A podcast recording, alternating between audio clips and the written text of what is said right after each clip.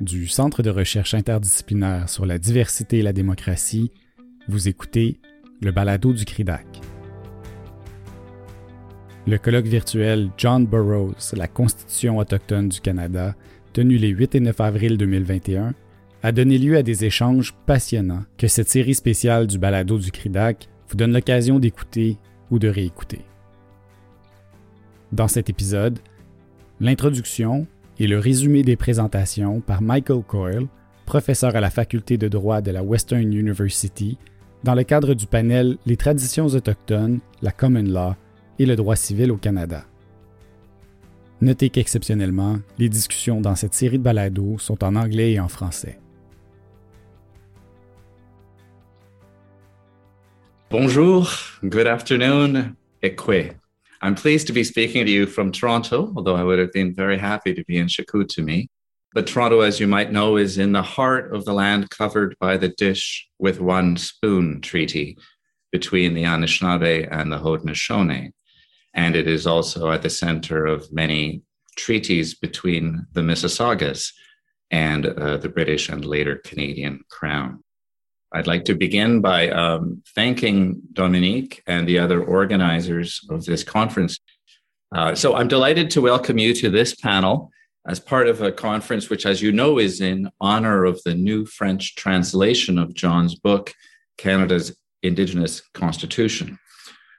En français, son titre est La Constitution autochtone du Canada, traduit, comme vous le savez, par les professeurs euh, Dominique Leydet Geneviève Montard et Geneviève Nutens.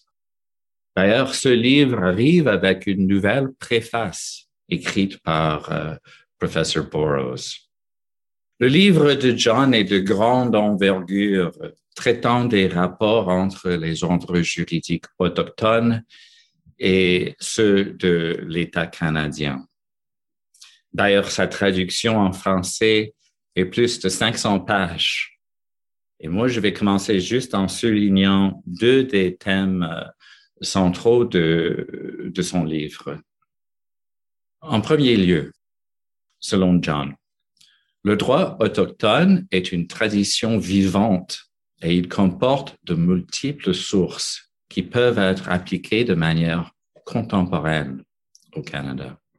En deuxième lieu, les ordres juridiques autochtones sont mérite euh, le même respect dans la Constitution canadienne que les systèmes du euh, common law et du droit civil. D'ailleurs, pour John, la Constitution du Canada est elle-même autochtone. Elle s'est développée localement dans un contexte spécifiquement nord-américain et parmi les autochtones et les Allochthon. Now, this conference will dive into what it means to having living law that is Indigenous in Canada.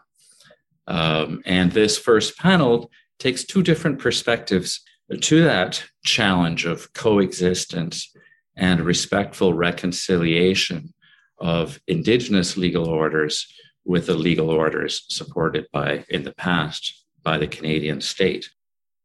Now, the way this um, section of the conference is going to work is that I have been asked to briefly summarize um, the points made in the presentations by Jean Leclerc and Joshua Nichols. I'm A bit uh, tentative about doing that since they've expressed themselves so precisely and articulately in their video presentations that you have. But nonetheless, I will uh, begin by introducing our two panelists and uh, reminding us of some of the main themes that their presentations touched on. Then I will ask a question of each of the panelists to start a discussion among the panelists and Professor Borrows. So to begin with uh, Jean Leclerc, Jean est professeur titulaire à l'Université de Montréal. Il a reçu le prestigieux prix de recherche Trudeau en 2013 il s'intéresse à la question de la reconfiguration des rapports politiques et juridiques entre peuples autochtones et gouvernement. Secondly, on our panel, we're fortunate to have Professor Joshua Nichols here, who uh, is a, a professor at the University of Alberta and has two PhDs, one in philosophy from the University of Toronto and one in law from the University of Victoria. Joshua's research centers on the complicated, to say the least, and conflicted constitutional relationship between Canada and Indigenous peoples. Le focus de la présentation de Jean est le rapport dynamique qui se dé déploie euh, non seulement à l'échelle juridique et constitutionnelle, mais également à l'échelle sociale et politique, à l'échelle des individus même, entre les ordres juridiques autochtones et non autochtones. Jean a abordé deux thèmes en particulier euh, vus d'un optique euh, de pluralisme juridique. D'abord, il, il, parle des sources du droit autochtone.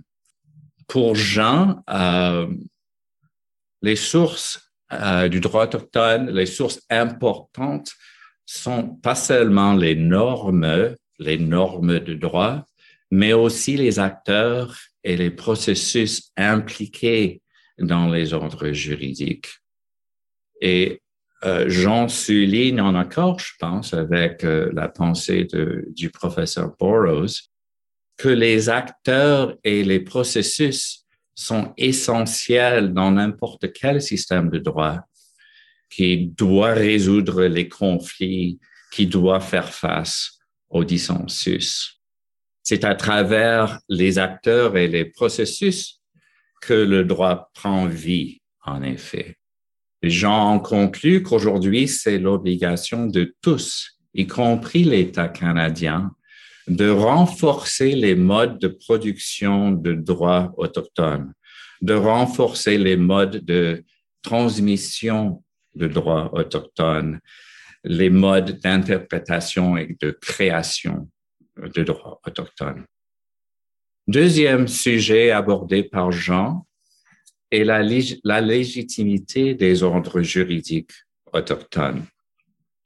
Dans le livre de John Burroughs, selon Jean, le livre met l'emphase surtout sur euh, la légitimité des ordres juridiques autochtones par rapport aux autres ordres juridiques soutenus par l'État.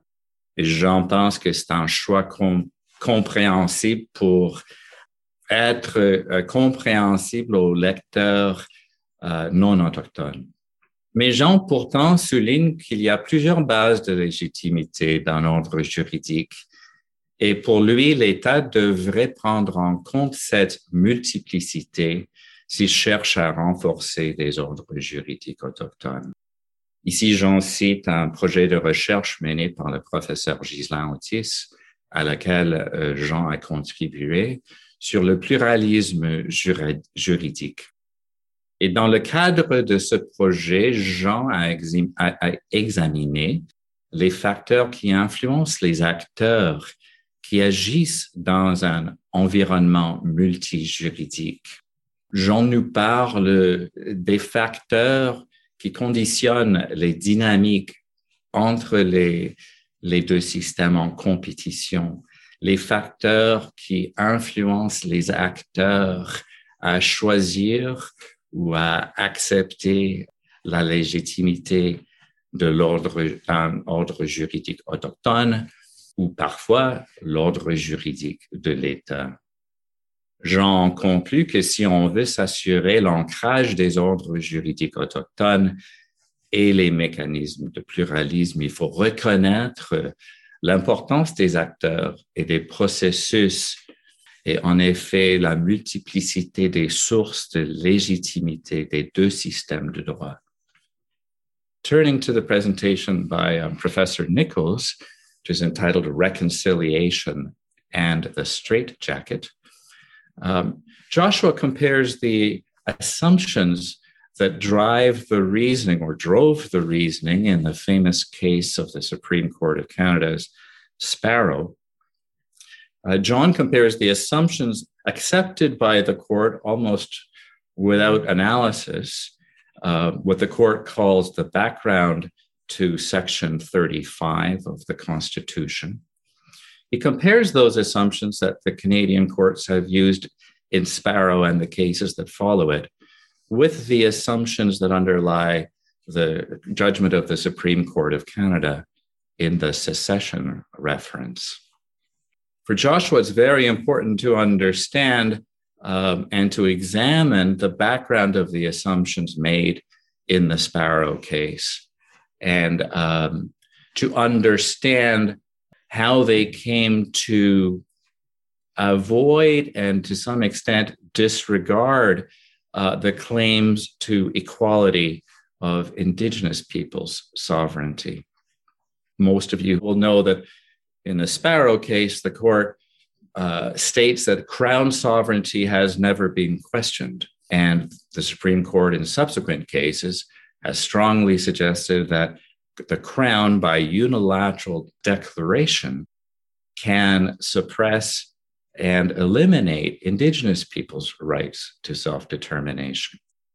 And these statements and this ambivalence around the relationship between the sovereignty of the crown and the sovereignty of indigenous peoples continues to appear in the court's jurisprudence, even though the court has repeatedly stated that it's time to abandon colonial attitudes toward indigenous peoples.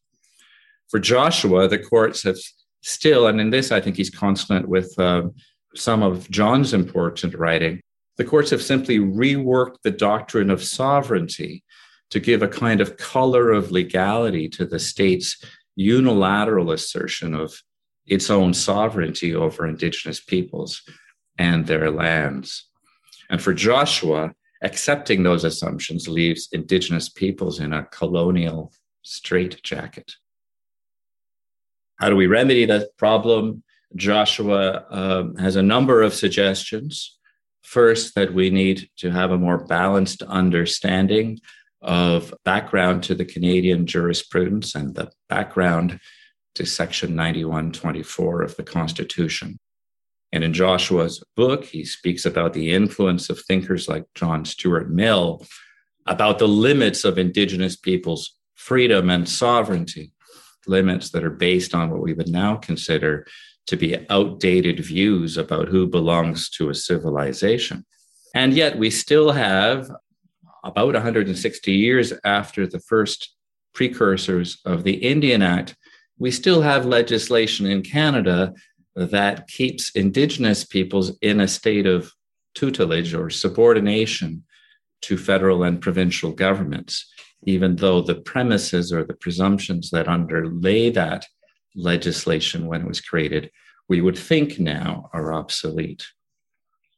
Joshua also suggests that we need to really look at the concept of the honor of the crown and to understand it as one that is properly based on equality of respect between Indigenous peoples and the state, not, uh, not one that is based on a relationship of paternalism.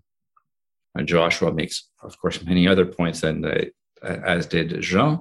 Um, but I'll just finish on this note that uh, Joshua suggests that the assumptions used by the Supreme Court of Canada in the secession reference could serve as a model for respectful reconciliation between Indigenous peoples and the Canadian state.